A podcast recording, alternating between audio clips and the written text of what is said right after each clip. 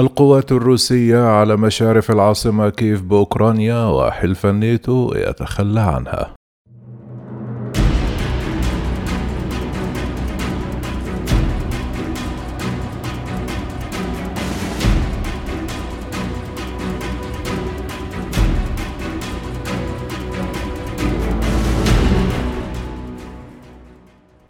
أفادت شبكة سي إن إن الأمريكية الجمعة نقلا عن مصادر أمريكية بأن القوات الروسية باتت على بعد 30 كيلومترا من العاصمة الأوكرانية كييف.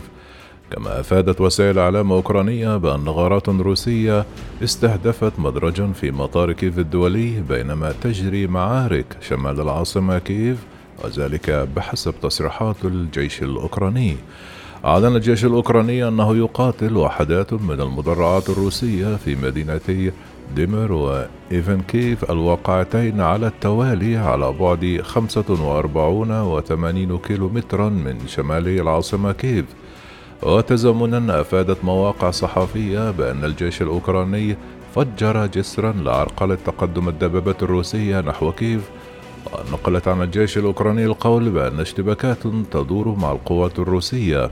المتقدمة نحو كيف مشيرا إلى أن الدبابات الروسية تتجه باتجاه العاصمة.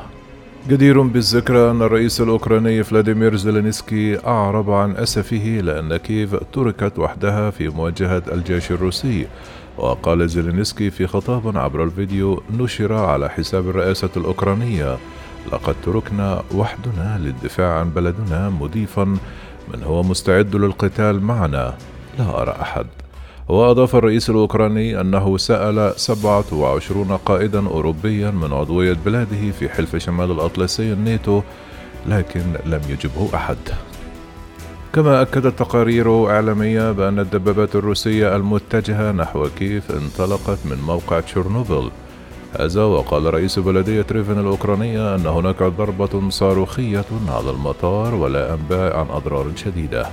يأتي ذلك فيما ندد وزير الخارجية الأوكراني بالهجوم الصاروخي الروسي المروع على كييف مؤكدا بالقول أن كييف لم تشهد أمرا مماثلا منذ الهجوم النازي عليها عام 1941 وسمع دوي انفجارين قويين فجر الجمعة في وسط كييف وفق ما أفاد مراسل وكالة فرانس بريس غداة بدء الغزو الروسي لأوكرانيا.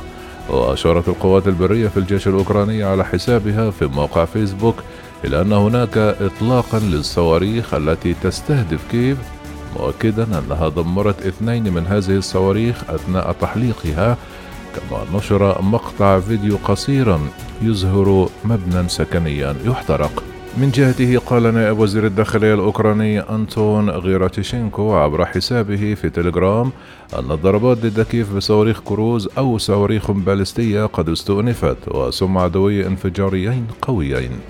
أما خارج كيف فأفادت وزارة الدفاع الأوكرانية أيضا بحصول هجوم صاروخي روسي صباح الجمعة على وحدة لحرس الحدود في منطقة زابوريجيا مما أدى إلى سقوط قتلى وجرحى بحسب المصدر نفسه. ويثير تقدم القوات الروسية مخاوف من تصاعد الهجمات التي تستهدف العاصمة كيف ومنشآت استراتيجية وحكومية.